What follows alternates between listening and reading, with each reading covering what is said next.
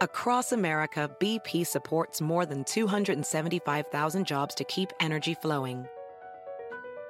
Jobs like building grid scale solar energy in Ohio and producing gas with fewer operational emissions in Texas. It's and, not or. See what doing both means for energy nationwide at bp.com slash investing in America. Is America's primary system working?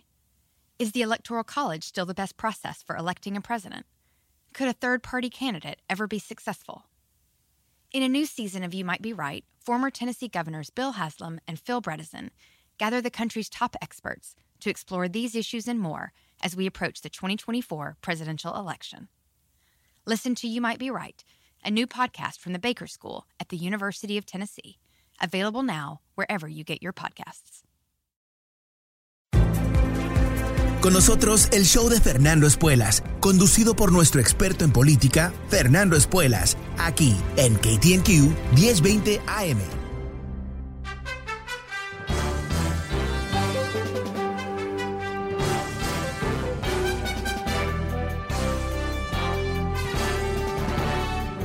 ¿Cómo estás? Soy Fernando Espuelas desde Washington. Muy buenas tardes. Gracias por acompañarme. Empezamos una nueva semana juntos ah, con lo que es, yo creo, una, bueno, una noticia no trascendente sin duda, pero sí muy simbólica.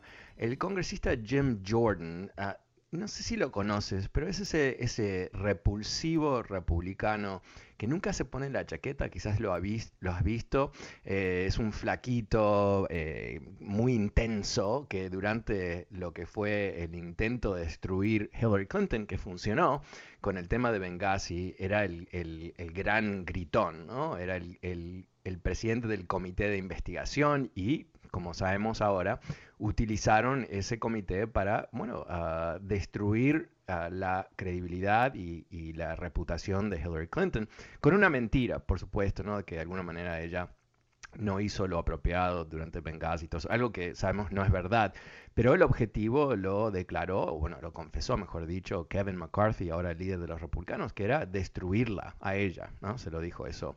Dijo, eh, nuestra intención es bajarle su nivel de apoyo, ¿no? antes de las elecciones.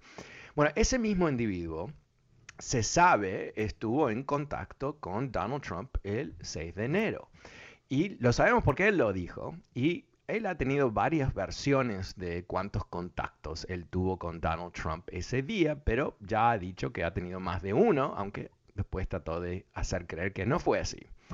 Pero sabemos ahora que ah, él también fue uno de los que distribuyó ese plan ah, muy nefasto de, intentar ah, presionar a Pence el vicepresidente a bloquear la certificación de, los votos. Sabemos que también él participó en varias reuniones después de las elecciones con la gente de Trump para buscar cómo destruir las elecciones. O sea que él tiene las manos ah, tan sucias que ahora el comité de investigación del 6 de enero eh, le ha pedido ah, que él ah, coopere con ellos, que participe en entrevistas, que entregue ciertos documentos. Y él ayer ah, mandó una carta muy dramática, muy larga, con todo tipo de declaraciones no basadas en la realidad, como es su, bueno, es su marca, ¿verdad? Eh, diciendo que bajo ninguna circunstancia iba a, colaborar, que esto es una, sobreextensión del poder del comité, que el comité no es legítimo y 40.000 otras cosas que no tienen nada que ver con la realidad, que si él no tiene las manos sucias, lo primero que haría, por supuesto, es dar declaraciones, ¿no? Porque él nos informó durante todo el proceso de Benghazi que no existía ninguna razón de ningún individuo en este país que no, ah, cuando eh, es eh, requerido a dar testimonio en el Congreso, que no presente testimonio y documentos, ¿no? Él se pasó varios meses eh, declarando que el poder del Congreso de investigar es básicamente absoluto y que nadie puede escaparse de sus responsabilidades, excepto aparentemente él. Sin ironía, por supuesto, porque ironía eh, por parte de esta gente es imposible encontrar. Eh, em, entendamos qué es lo que está pasando aquí. El proceso de investigación sobre el ataque al Capitolio está madurando. Eh, nos han dicho que han hablado con más de 300 testigos, tienen más de 30.000 documentos. Eh, la vasta mayoría de los individuos con los cuales ellos querían hablar han cooperado. cooperado. Eh, no hay duda que el comité sabe muchísimo más de lo que ocurrió ese día que nosotros sabemos y que estamos llegando, si no el fin de la investigación, quizás el comienzo del fin. O sea, que ya tienen suficiente información, ah, tienen, ah, bueno, con cierta claridad. No, sé cómo decirlo porque no, estoy ahí, así que no quiero asumir demasiado tampoco, pero yo creo que a estas alturas y escuchando a varios miembros ah, de este comité de investigación, hacer declaraciones en la prensa este fin de semana y en los últimos días de la semana pasada también, dan la sensación que saben lo que ocurrió. ¿no? que les quedan pocas preguntas realmente y lo que están buscando ahora es confirmación de ciertos datos. Y Jim Jordan, siendo un miembro muy próximo del, equipo eh, fascista de Donald Trump, Ah, siendo uno de esos eh, eh, defensores feroces de Donald Trump, ah, uno, de, uno de esos atacadores sin piedad que, que escupe odio en Fox News cinco veces por día y todo esto, Jim Jordan sabe qué es lo que ocurrió, porque él participó en lo que ocurrió. Y lo que creo que vemos aquí en, en su rechazo de, de colaborar, es lo que creo que lo vemos en otra gente muy cerca de ah, Trump, como es eh, eh, ah, ah, Michael, se me pasó el nombre, Michael Flynn, el ex general, ¿recuerdas a él que eh, hizo varias declaraciones en antes de las elecciones, perdón, después de las elecciones que eh, Trump debería eh, declarar ley marcial y todo eso, algo que sonaba como está totalmente loco este señor, excepto que ahora sabemos que ese era uno de, las, de los posibles planes que ellos estaban activamente discutiendo. Él se rehusó también a dar testimonio y hay varios más como Steve Bannon, etcétera. a gente que, por supuesto, eh, si lo que ocurrió, lo que parece que ocurrió, que hubo un proceso de organización de un golpe de Estado, ocurrió, eh, no van a querer hablar bajo eh, juramento en frente del Congreso porque obviamente eso les va a abrir a ellos una especie de, de, puente directo ¿no? a un proceso criminal. Y saben también que el Departamento de Justicia, porque nos dijo uh, Merrick Garland, el Attorney General la semana pasada, que ellos están ah, ah, eh, llevando a cabo eh, diligencias, quizás no voy a decir investigaciones porque no dijo eso, pero diligencias eh, en todo lo que pasó, no solamente los, los 700 individuos procesados hasta ahora por invadir el Capitolio en sí mismo, sino la gente detrás de ellos, los que financiaron, los que organizaron, los que incitaron y todo el resto.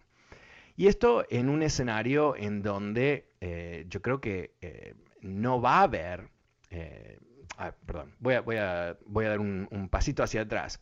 Si las evidencias siguen siendo las que son, o sea que no hay, por ejemplo, una, una o más evidencias que exculpan a esta gente, que dicen no, eh, directamente no participaron o ah, directamente trataron de parar el golpe de Estado, yo creo que eh, vamos a llegar a tal punto que por lo menos que va a pasar es que esta primavera, que solamente faltan dos meses, me estoy congelando aquí en Washington, pero en dos meses sé que va a estar calentito aquí la primavera y quizás lo que lo va a hacer aún más calentito es que el comité de investigación está pensando o ha dicho que va a publicar un primer reporte sobre lo que ocurrió. Y la presión sobre este comité de investigación es, brutal en términos de que la gente eh, está, yo creo, con un tremendo apetito de entender qué es lo que ocurrió en su propio país. Eh, no pueden darse el lujo de publicar un reporte netamente legal, ¿no? con, elementos legales y, todo el resto, sino que tiene que ser un reporte que lea como una historia con un comienzo, un, desarrollo en el medio y un fin que podamos entender, inclusive si no somos abogados. Y eso es lo que eh, creo que eh, eh, van a hacer, más allá si esta gente colabora o no. Yo creo que sin duda ellos van a querer hablar con, esta, con estos individuos como Jim Jordan, porque quieren escuchar su testimonio, qué es lo que ven. Pero hay suficiente documentación, o por lo menos es lo que parece, como para poder llegar a conclusiones sin que ellos participen. Y por supuesto la no participación con el comité de, de investigación no los va a salvar de lo que puede ser un proceso de inculpación de, legal del Departamento de Justicia, porque lo que se piensa que va a ocurrir, ah, y estamos siempre hablando, especulando sobre el futuro, así que no quiero decir nada definitivo porque no sabemos cómo realmente van a desarrollarse las cosas, pero lo que dice eh, ah, Liz Cheney, la republicana rebelde que es parte de este comité, es que si ellos encuentran indicaciones de delitos, ellos van a reportar esos delitos al Departamento de Justicia. Y yo creo que más allá de toda la bravura, ¿no? El, eh, como Jim Jordan, leí la carta que él le mandó al Congreso, eh, al Comité de Investigación, mejor dicho, y es, es como, es un gritón, es un bully, ¿no? Es una de esas personas que piensa que él eh, simplemente pegando puede salvarse de cualquiera. Y, como él hace constantemente, él nunca responde a una pregunta, sino que él sale al ataque, ¿no? Que es, es algo que creo muy premiado entre los republicanos porque lo ven como un desafío a, a los demócratas y la prensa y todo eso, ¿no? Recordemos que ellos se identifican como una especie de vertiente aparte, ¿no? Ellos son los estadounidenses reales, eh, los que tienen de alguna manera eh, una especie de, legado especial y patrimonio especial en este país y si ellos tienen que, pisotear a, la oposición y a la prensa y todo eso, lo van a hacer con gusto, porque inclusive sus votantes lo van a aplaudir. Eh, estamos hablando ¿no? de, un partido que se mantiene en el poder a través de mecanismos antidemocráticos presentes en nuestra constitución, algo que ellos saben hacer muy bien, limitando el voto, haciendo distritos eh, electorales para que los demócratas pierdan, robar elecciones y todo el resto. Así que eh, yo creo que, Jim Jordan va a causar un gran problema, porque Jim Jordan es odiado a tal nivel que inclusive durante el ataque, eh, en, su momento, cuando literalmente los congresistas estaban bajo ataque, eh, Jim Jordan intentó ayudar a, no sé si era correrse de una silla o moverse a otro lugar Liz Cheney. Liz Cheney dijo, uh, get away from me, you did this, ¿no? Uh, lárgate de aquí, tú causaste este ataque. O sea, Jim Jordan afuera de los republicanos no tiene ningún tipo de fan y tampoco tiene ningún tipo de reputación de ser alguien respetable al cual hay que tratar con guantes blancos y no hay que empujarlo porque es una persona digna y todo, al revés. Entonces, eh, yo creo que va a haber un, apetito feroz por parte del comité de investigación de avanzar ah, con, ah, bueno, forzarlo de alguna manera a Jim Jordan a dar su testimonio. Ahora, esto se convierte en algo súper complicado porque lo que está diciendo Kevin McCarthy, el, el, que ya está perfilándose como el próximo Speaker de the House, es que ellos van a atacar a los demócratas no en forma política normal, sino que van a quitarles derechos, lo van a, los van a empujar fuera de comités, una cantidad de cosas que son eh, más que... o sea, en vez de decir algo positivo, ¿qué es lo que están diciendo? Que ellos van a atacar a los demócratas, los van a hacer sufrir, ¿no? Y eso lo están diciendo públicamente ¿por porque saben que sus votantes quieren eso. Y ellos también no, están, no van a ser ah, limitados por las costumbres de cómo se maneja el Congreso, Y cómo se trata la minoría, ¿no? Y la minoría siempre es un poquito maltratada por la mayoría, es parte de, cómo funciona ah, la Cámara de Representantes. Pero en fin, ¿qué es lo que están diciendo? Es que ellos van a atacar, ¿no? Y están diciendo que si hay subpoenas, ¿no? este requerimiento de dar testimonio, que ellos se lo van a hacer los demócratas. Olvídate sobre qué tema, ¿no? O sea, qué, cuál va a ser la temática sobre una investigación que un demócrata se rehúsa a dar testimonio en frente del Congreso. Eso es insólito. Eso es algo que hacen los republicanos. Pero en fin, no, no es la lógica del tema, es la reacción. Y la reacción es de gente culpable, ¿verdad? Eh, te voy a matar, si me tocas, te voy a matar. No, o sea, no, no están tratando de razonar, no, no, no, tienen una historia real, ¿no? No, no, es que, por supuesto que nosotros no, no nos involucramos en el ataque del Capitolio. ¿no? O sea, sería tan simple, ¿verdad? Decir lo que no hicimos, pero el tema es que lo hicieron. El tema es que ellos dieron aliento al ataque del Capitolio y ahora quieren esconderse de las consecuencias. ¿Les va a funcionar o no? No sé, no sé. Yo creo que no, yo creo que no porque eh, hay aquí, eh, este es el último momento de asegurarnos que eh, el país no esté expuesto a otro ataque, como ocurrió un año atrás, el 6 de enero. Así que si, si, estos políticos y, todo el entorno de ciudadanos que los apoyan, más allá que apoyarlos a ellos como políticos, pero apoyan el concepto de que no puede haber otro golpe de Estado en este país, ¿no? Eh, yo creo que eh, eh, eso es muy motivante para ellos. Creo que la verdad es muy motivante. Tienen todo ese lujo de detalle, de emails y testigos y todo eso. Yo creo que, esto se va a decantar en, algo bastante feo para estos republicanos que se involucraron ah, de alguna manera en este ataque. Eso es lo que yo pienso. Bueno, ¿cómo lo ves tú? ¿Cuál es tu percepción del tema? Te doy el número, es el 844-410-1020. Si quieres participar de esta conversación, llámame.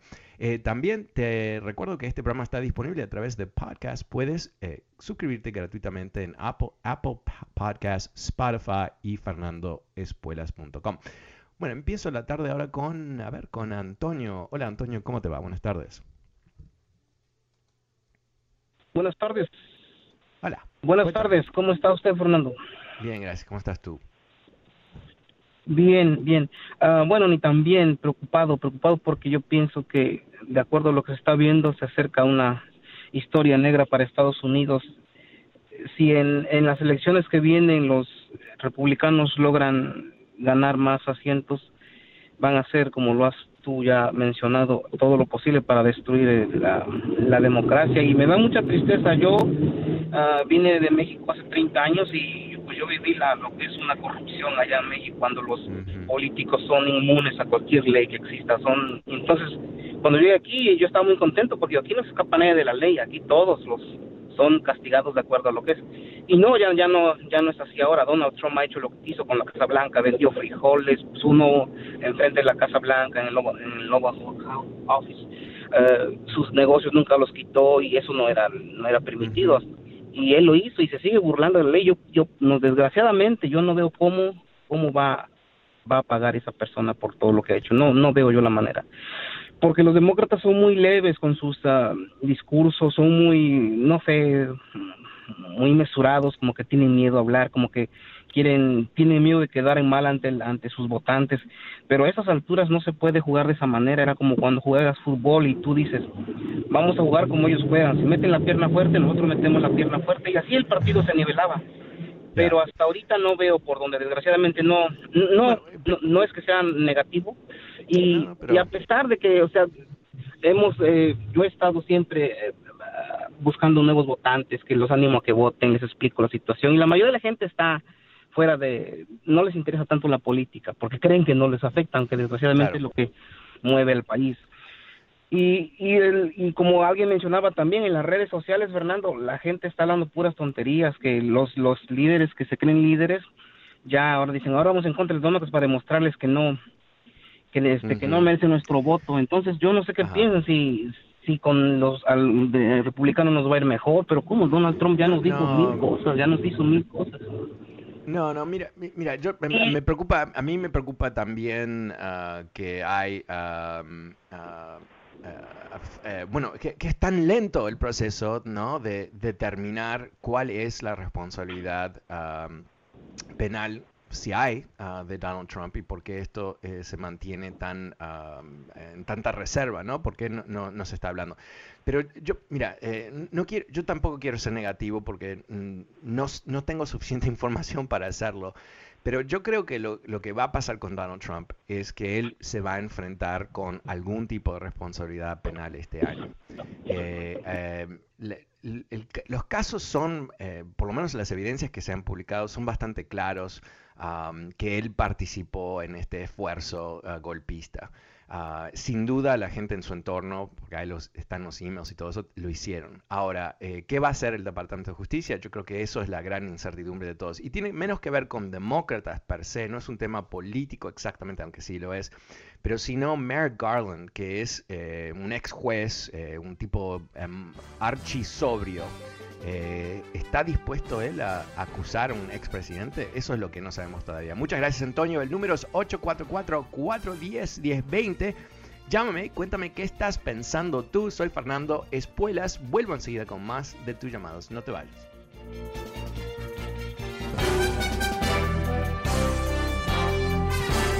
Hola, ¿cómo estás? Soy Fernando Espuelas desde Washington. Muy buenas tardes. Gracias por acompañarme una nueva semana juntos ah, aquí en Washington, donde, bueno, se está agitando las cosas. Eh, el comienzo del año eh, está viendo una reactivación de la actividad política. Eh, esfuerzos, por lo menos en un ámbito, este famoso, famosa investigación del ataque del 6 de enero, avanzando, nos dicen a los diferentes miembros de ese comité, los congresistas, hacia lo que va a ser un, bueno, eh, primero eh, un gran show. Eh, se espera que en semanas, no sabemos cuántas exactamente, van a haber esos grandes eventos donde el comité va a cuestionar testigos en vivo en televisión y se piensa que eso se va a poner en prime time, o sea, eh, en la noche, algo que va a, sin duda, comandar muchísima atención. Y rápidamente después dicen ellos que van a publicar el primer reporte con el objetivo de publicar un reporte final antes de las elecciones, aunque eso no está exactamente eh, fijado. Ah, lo que sí está claro es que hay ciertas ah, sensaciones, para no decir pánico, que las elecciones de medio término van a ser bastante brutales a los demócratas y que este comité eh, va a ser destruido si los republicanos asumen el poder una vez más. Algo que tenemos que recordar uh, que este año es un año electoral, uh, eh, antes de volver a las líneas, y todo el número es 844-410-1020 si quieres participar de esta conversación. Te recuerdo que estamos eh, lentamente, pero sin duda, empezando a avanzar uh, con una campaña a través de Twitter, se llama Latinos for Democracy. Si te conectas conmigo en Twitter, Fernando Espuelas, eh, vas a encontrar en mi perfil de Twitter el hashtag. ya hay gente que está empezando a mandar mensajes todos los días con ese hashtag. Yo estoy haciendo likes y retweets. Si tú participas, haces lo mismo, tú también ahí mandas tus mensajes. ¿Qué es lo que estamos tratando de lograr? Por supuesto, lograr que el 50% de los latinos que no voten, que no votan, que salgan a votar este año cuando su voto va a ser literalmente decisivo. ¿Lo lograremos? Yo creo que sí, pero solamente vamos a tener éxito si tú te involucras. Una vez más, esta campaña no, no hay nada raro, no es un negocio, no hay ningún, no, hay dinero, no, es simplemente nuestra energía, tu energía a través de las redes sociales, empezando en Twitter. Y también este fin de semana hice una pregunta eh, ¿Qué les parece si hacemos videos en TikTok? Ah, TikTok, si no conoces, es un fenómeno. Ah, es como una especie de Twitter, pero con video algo que mm, mis hijos utilizan, pero yo no. Eh, estoy empezando a engancharme con eso porque creo que para llegar al votante latino joven, ese va a ser un mecanismo bastante, bastante eficaz. Así que todo esto se está armando en tiempo real. Si te conectas conmigo una vez más a través de Twitter, vas a ver las personas que están, eh, son el núcleo que está empezando a mandar mensajes. Te invito a que te participes si quieres tener un impacto este año. Ah, pero ahora vuelvo a las líneas ah, con Homero. Hola Homero, ¿cómo te va? Buenas tardes. Ah, Fernando, buenas tardes. Eh, siempre un gusto poder hablar con usted. Este, regresando a su a la campaña pues que usted tiene. Y yo francamente a este Jordan yo definitivamente no creo que se merezca que usted le haga un programa porque es una es una totalmente insignificante, pero entiendo el, concepto. Ahora quisiera regresar a esto y yo pienso que lo que puede hacer usted y que hacía antes muy efectivo es regresar a FM a dar sus pláticas en estos uh, programas de mañaneros que hay porque allí es donde está el grueso de la gente que todavía no vota. En especial a los que no son de Univisión, y yo sé que usted es bien recibido en esos programas, porque yo recuerdo y lo respetan mucho porque entienden que si alguien sabe de política en Estados Unidos, es usted, y hablando en español. Ahora, este, acabo de escuchar esta noticia de TikTok, yo le puedo decir que yo ahí no soy muy activo, pero sí hay mucha gente que tiene muy buenos números y que es muy pro inmigrante, pro, pro latino. Y espero que se puedan conectar, pues que logremos conectarlos con usted para que los dirija, porque algunos tienen muy buenos sentimientos, pues, pero son muy, muy así como que, ay, ya no nos cumplieron y ahora estamos tristes. Entonces necesitan pues alguien que les dé mucha fuerza. Entonces, ah, yo, yo, yo dejaría eso de Donald Trump a un lado porque yo entiendo de que no le van a hacer nada. Es, es ingenuo, definitivamente es ingenuo que le van a hacer algo. Porque si en caso de que hubiera algo hay que pasar como 20 personas antes de llegar a él y esas 20 personas pueden extender 500 años la ley porque así se puede, ¿me entiendes? Mientras tienen dinero se, se amplía mucho el proceso. Entonces, esta gente que está esperando que Donald Trump o cualquiera de estos criminales caigan, pues va a ser muy complicado. Y lo hemos visto, lo hemos visto gente que tiene mucho dinero, es complicadísimo llevarlos a la justicia. Pero eso no es el punto, sino que le digo a, mire, este, si no, ¿cómo decirle? Si, este, es que se me fue, por tanto, sincronizando tanto mi idea para... para Ya, bueno, mira, eh, eh, de acuerdo contigo de que el tema de Donald Trump, si va a la justicia o no, está fuera de nuestras manos, ¿no? aunque es algo que yo creo que es fundamental, o sea... Yo creo que, que si, si realmente uno quiere este país, eh, realmente uno va a terminar más tranquilo con ah, Donald Trump bajo un proceso legal, porque eso creo que va a tener su impacto, ¿no? Eh, va a ser un momento de claridad. Sí, dime. Perdón, perdón. Sí, sí, ya, ya, ya, ya, ya caí a mi punto principal. Okay. Este, no Manchin, Manchin, este, este, este senador, pues, que está allí, él, eh, pegando de gritos por el presupuesto y por la deuda y no sé qué más. Este, lo que me preocupa a mí de lo que está, de lo que acabo de leer, eh, este es que él dice que pues no, que él le ha sido claro que no va a apoyar nada y yo pienso en los votantes ciudadanos americanos, no yo, verdaderos ciudadanos que van a votar, entonces si no les damos a ellos esa promesa de, por ejemplo, extensión por el crédito del niño, cinco años de cuidado infantil o, todas esas cosas que, que, francamente los van a impactar en la bolsa, entonces francamente pues yo estoy, ¿cómo los convencemos? Pues porque al final de cuentas lo que yo lo que yo he dicho es que realmente se puede hacer política, pero política que se entiende y que se sienta. No todo este mambo que, que sabemos que a la gente no le gusta, que es muy complicado y que los demócratas pues son muy trabajadores en eso, pues ellos quieren trabajar para el bien del país, pero al final de cuentas lo que se les olvida es que son políticos y el político tiene que hacer política. Ya.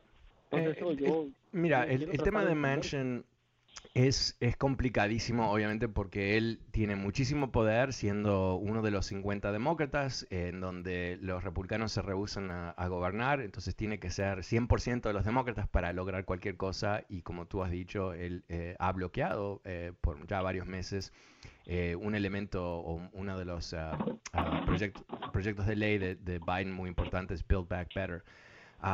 Él, es representativo, yo creo, de la realidad que hay corrupción en, esta, en este país, en, ambos partidos. Eh, él es un archirrico que viene, vive y representa uno de los estados más pobres de Estados Unidos, en donde él se ha rehusado a eh, ayudar a la gente de más bajos recursos en Estados Unidos a través... Eh, ¿Sabes qué, Emiliano? Ahí sale un ruido, mucho ruido, ah, gracias.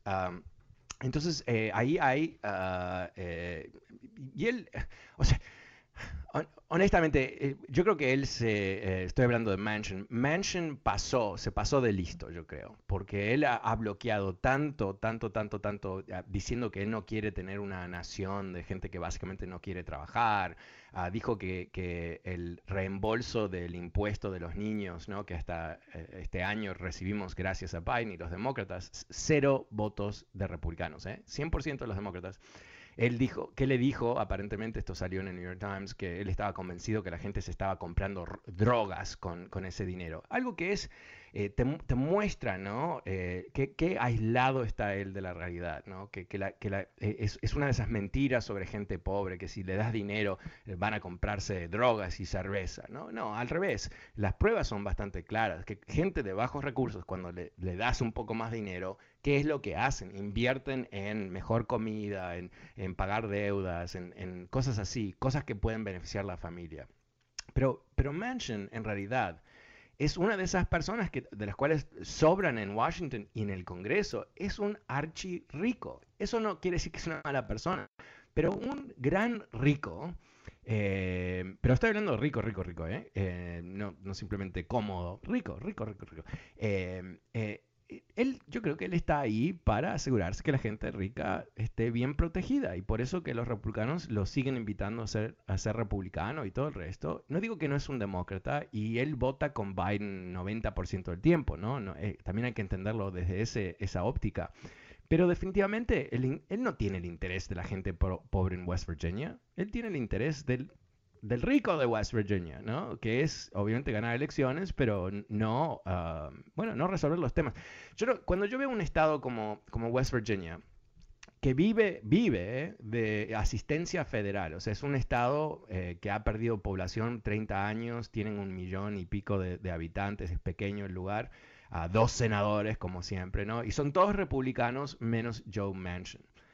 Entonces, eh, cuando uno ve un estado que no progresa, nadie quiere ir. ¿Quién va a abrir una empresa en West Virginia? ¿Qué, ¿Qué, emprendedor se despierta un lunes por la mañana y dice, ah, yo voy a lanzar mi nueva empresa de alta tecnología? No, si, si, si, están en West Virginia, están viendo cómo se vienen aquí a Washington o, cómo se van a Nueva York, cómo se van a cualquier otro lugar, ¿no? Es un vacío, es un, eh, tierra vacía, básicamente. Ah, no es la culpa de la gente, ¿no? La pobreza eh, no, no facilita buenas decisiones. Hay muchos pobres en muchos estados republicanos, ¿no? Alabama, Mississippi, Missouri, Louisiana.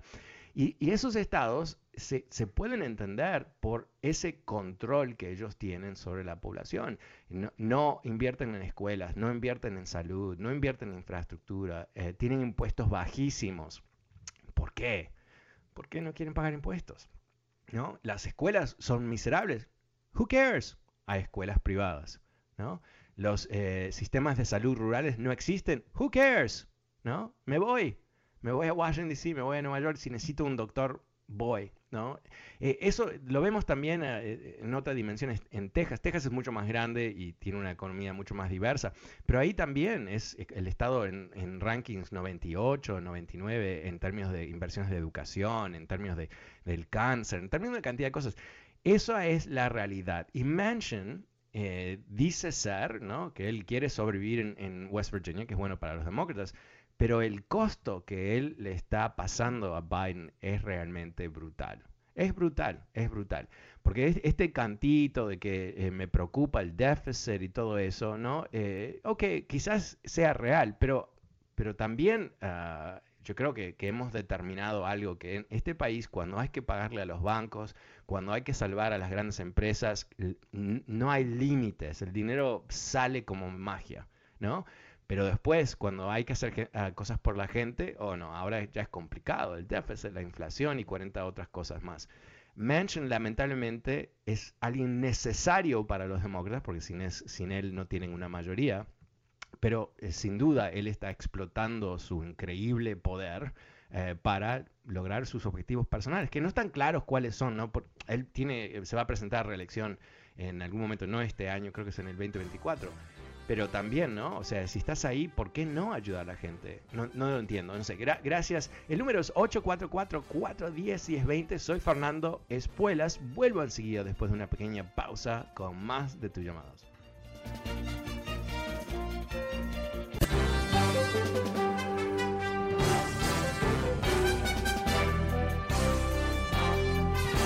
Hola, ¿cómo estás? Soy Fernando Espuelas desde Washington. Muy buenas tardes, gracias por acompañarme. Eh, voy a volver a las niñas, el número es 844-410-1020 si quieres participar de esta conversación. Pasamos ahora con Daniel. Hola Daniel, ¿cómo te va? Buenas tardes. Hola Fernando, ¿cómo estás? Bien, gracias. ¿Vos? Bien, ok. Ah, ¿Cómo meter una, varias ideas en un minuto? Este, estaba escuchando un poco a la gente que llamaba y estaba tratando de armar ideas en el, momento. Pero creo que los que hemos crecido en países de tercer mundo, por ejemplo, yo soy de Argentina, este, los últimos cuatro años, no este, sino los anteriores cuatro años, nos recordó muchísimo a, nuestros países o a lo que estamos huyendo, ¿verdad? Creo que un oyente hablaba de la corrupción y todas estas cosas. Y otro oyente hablaba de que um, estamos perdiendo tiempo tratando de... Es muy emocionante, yo sé que es emocionante, a mí me gusta la abogacía y todo esto, así que me emociona también todo el tema del enjuiciamiento, de la investigación y todo.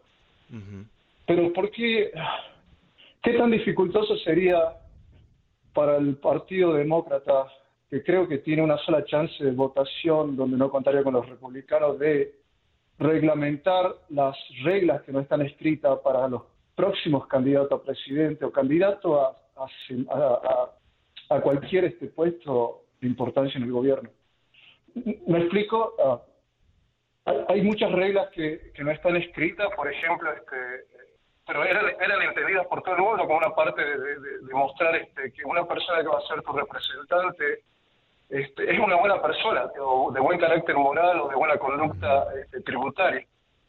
A Donald Trump hasta el día de hoy no se le conoce los, los taxes. y, todo presidente siempre mostró esto. No sé si, si, quizás me equivoco, ¿no? Pero todo no, no, no, desde, sin duda. No, no, desde que le descubrieron a Nixon que había robado. Sí, ok. Pero como no está escrito, este, él, ah, esta persona logró burlarse de estas cosas. Una forma de eliminar estos tipos de candidatos, no solamente él, muchos otros, creía yo que, que Gregory Marjorie o O muchos otros caerían si se reglamentaran estas buenas este, reglas de carácter moral. No solamente republicanos, demócratas imagino también, no todo el mundo es limpio, pero ¿qué tan difícil sería Sé que hay un solo voto que le queda de reconciliamiento. No, sí, pero, pero el, el, el, problema es que, o sea, no sé. El, problema es que nadie puede eh, ser bloqueado de presentarse a elección ¿no? Al menos que esté en la cárcel, por ejemplo, pero inclusive si está en la cárcel depende. Em, y, y, si no ha sido condenado a algo, no, no creo que puedan descalificar a nadie, al menos que ha sido sometido a un proceso de impeachment, el juicio y después el dictamen del Senado bloqueando a esa persona de participar en la política, algo que los republicanos eh, no quisieron hacerle de Donald Trump, uh, algo que lo salvó después de lo que fue el segundo impeachment. Eh, en, Estados Unidos no, no, no, no hay ese tipo de costumbre porque también las elecciones no, no, es, no se gobiernan desde el centro. Hay dos niveles de elecciones, hay varios niveles de elecciones, pero básicamente hay dos. Una es federal y ahí el Congreso manda, pero las elecciones también son locales y ahí cada estado y cada condado y todo el resto son los que deciden esas cosas. Eh, yo, mira, yo creo que, lo, lamentable de Donald Trump, las, muchas cosas que son lamentables, una de ellos es que él quebró lo que era, eh, bueno, el estándar, ¿no? Un, alguien que era abiertamente un criminal o un sinvergüenza, eh, no tenía muchas perspectivas en Estados Unidos, era, era descartado, o sea, es, ese test moral que tú mencionas lo hacía el votante. Pero ¿qué pasa si, si tú tienes un presidente reo? ¿no? que, que eh, eh, eh, tiene las manos sucias, que está involucrado en un sinfín de, de, no sé si crímenes, pero acciones inmorales, no éticas, robos de impuestos y todo eso. o sea, e, es, es, un escándalo, excepto que él desmiente las cosas, Fox News dice que él tiene razón, y todas las, las ovejitas que lo siguen a él uh, hacen y están de acuerdo. Entonces, eh, yo creo que... dime. Oh, no, no, no, yo solamente, básicamente, hablando de cualquier persona, creo, este, por lo menos si alguien uh, va a ser mi gobernador, mi presidente o mi legislador, me gustaría tener un mínimo de, de, certeza que tiene una buena conducta moral. Y una de las buenas formas de saber que tiene una conducta moral en este país es que has pagado tus taxes eso dice mucho de una persona. Y, y, eso no está reglamentado. Increíblemente, yo puedo estar en bancarrota, no sé, 20, 30 veces y presentarme. ¿Y, ¿Y, qué dice eso de mí? Que, soy una persona que no tiene una, pero, en el concepto estadounidense lo que tiene que ocurrir es la razón por qué la primera enmienda de la Constitución menciona la prensa. ¿no? Los fundadores de este país tenían como concepto que la prensa jugaba ese papel de investigar y mediar, ¿no? de, de, descubrir quién es quién y reportar eso. Y por eso la, la prensa tiene tanta libertad en este país y está relativamente protegida. Eh, pero, pero, pero mira la situación, ¿no? Es más complicado que eso, porque no había ningún secreto que Donald Trump había tenido esas bancarrotas. No era un secreto.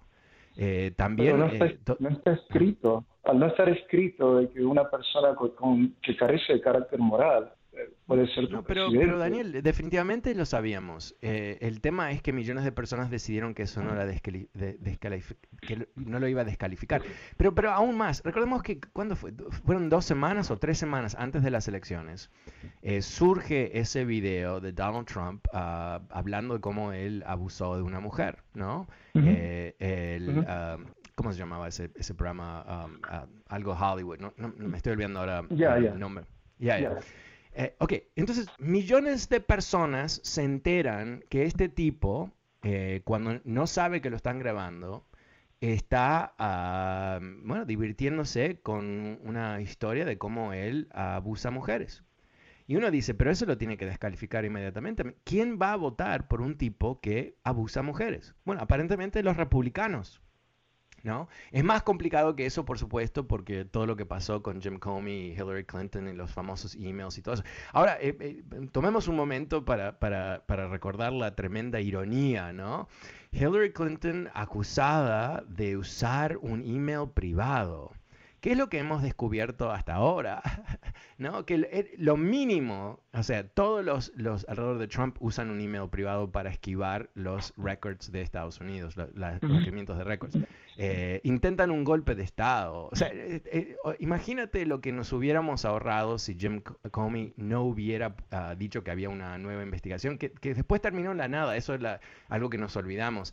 Ah, pero estamos frente a una percepción que son, eh, yo creo que es, como que hemos eh, latinoamericanizado la política de Estados Unidos. Millones de votantes asumen que los políticos son todos corruptos, que todos son malos, así que yo me quedo con el menos malo, o el, el que es malo pero me gusta.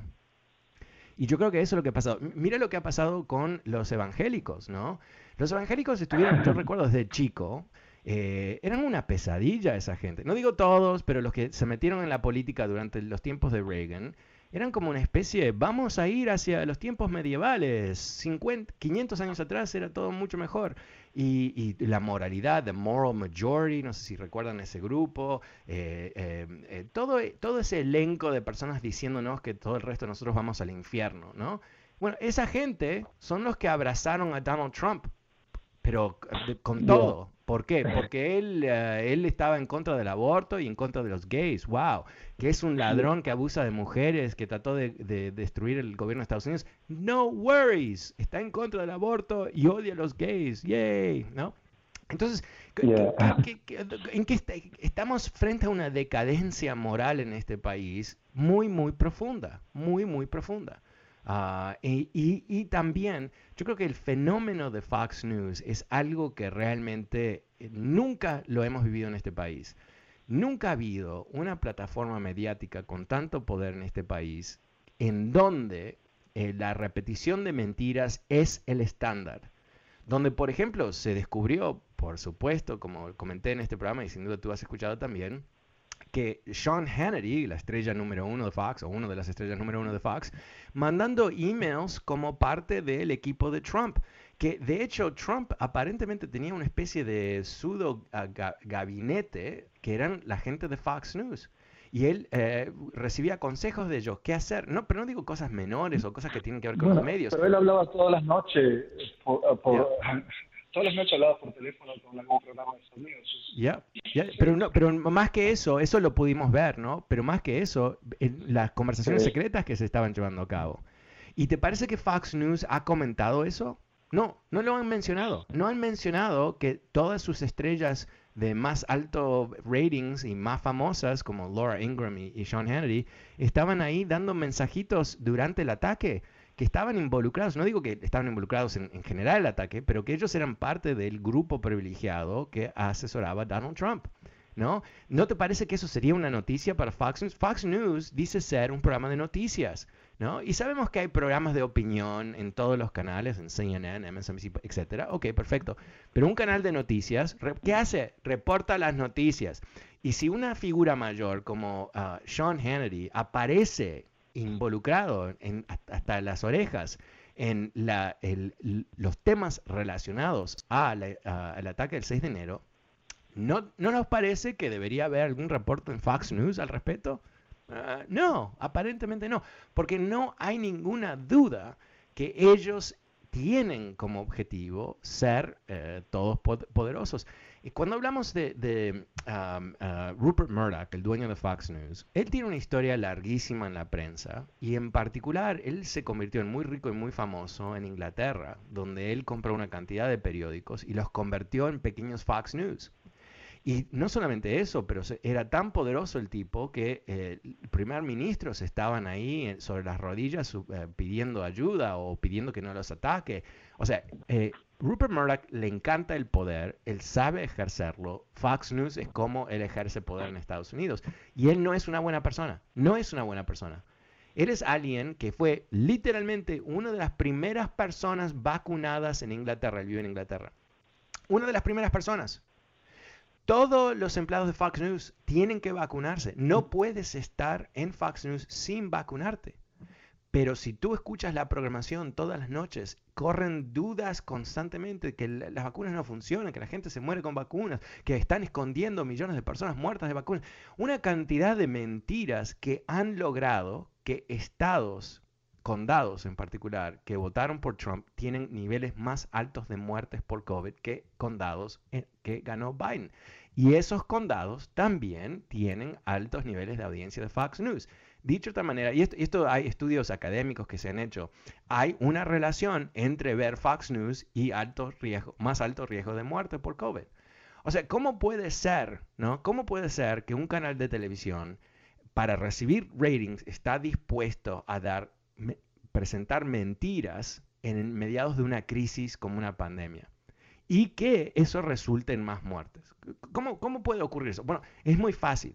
Si tú eres Rupert Murdoch y toda tu vida ha sido eh, la manipulación del poder en nombre de ideología ultraderechista, no te importa, porque él tiene, no sé qué fortuna tiene, 20 mil millones de dólares, tiene la, economía de Honduras, no sé, es, es algo de otro mundo él no piensa que la audiencia de Fox News son importantes más allá de ser audiencia. Él no tiene ningún sentido de que son como él. No, son los, estos idiotas que ah, no saben distinguir entre la verdad y la mentira. Y mientras que los tenemos ahí viendo la tele ocho horas al día, todo bien, ¿no? Porque así es como ganamos dinero y ganamos poder. Porque si hay algo que, es clarísimo, ¿no? Después de que se filtran todos estos mensajes del, del, elenco de asesores que Trump tenía de Fox News, es que ellos estaban metidos en, cuando pensamos las locuras de Donald Trump, ellos estaban metidos ahí, no es que simplemente aplaudían con, con, cada cosa que hacía Donald Trump, sino que ellos estaban asesorándolo, estaban formando la política de Estado con la política de programación, se unió Pravda, ¿recordamos Pravda? Pravda era el periódico del Partido Comunista de la Unión Soviética y ellos lo que constantemente, ¿no? Publicaban artículos, la Unión Soviética, número uno, economía número uno, cultura número uno, arte número uno, eh, tenemos más oro, tenemos mejor, o sea, mentiras, mentiras, mentiras, mentiras, mentiras, mentiras, ¿ok?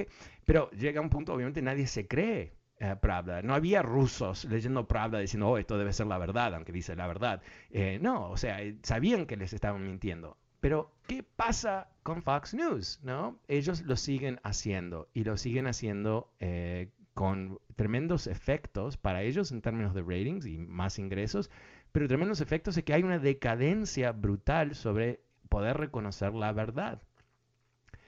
Eh, recordemos ese infeliz eh, comentario que hizo Trump, creo que en el 2017, si no me equivoco, más o menos por ahí, que dijo, básicamente, no, no, le creas a ellos, ¿no? Y era uno de esos discursos donde estaban las cámaras detrás de la audiencia y él ponía ese dedito eh, chiquito y gordo, ah, don't believe them, ¿no? Believe me. O sea, no, no, crean lo que ustedes ven ah, en las noticias, crean lo que yo digo. Ok, eso es loco, excepto que quien interpreta lo que dice Donald Trump y lo repite como un perico, bueno, Fox News y más, ¿no? Con especulaciones y, con ataques muy activos y con una cantidad de cosas que sabemos entran en la modalidad de la propaganda política eh, perfeccionada en los años 30 por regímenes fascistas como el de Hitler y como Mussolini y eventualmente de Franco y todo el resto. Están haciendo exactamente lo mismo. Yo recuerdo todavía la primera vez que surgió eh, es en la biografía de la, eh, una de las ex mujeres de, Donald Trump, eh, Ivana Trump, ah, diciendo que el, el, librito de la mesa de, mesita de luz de Donald Trump eran los discursos de Adolf Hitler. Lo escribió en su libro, ¿no? Y eso eh, siempre me fascinó, ¿no? Porque ¿quién tiene discursos de Hitler en la mesita de luz? ¿Quién, quién, quién, qué persona tienes? Al menos que tú eres un experto en el tema y los estás estudiando. No, pero teniendo ahí como algo que lees, ¿no? Antes de irte a dormir. Siempre me llamó la atención eso, pero lo que yo creo que, nos dice es que cuando vemos Donald Trump actuando como un wannabe dictator de 1933, eh, no es un accidente, es algo que él lo había contemplado a cierto nivel. Bueno, también he contemplado el fin de mi programa esta tarde.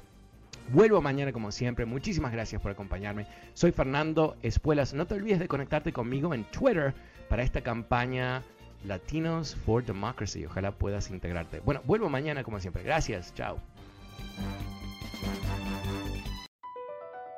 BP added more than $70 billion to the U.S. economy in 2022 by making investments from coast to coast. Investments like building charging hubs for fleets of electric buses in California and starting up new infrastructure in the Gulf of Mexico. It's and, not or.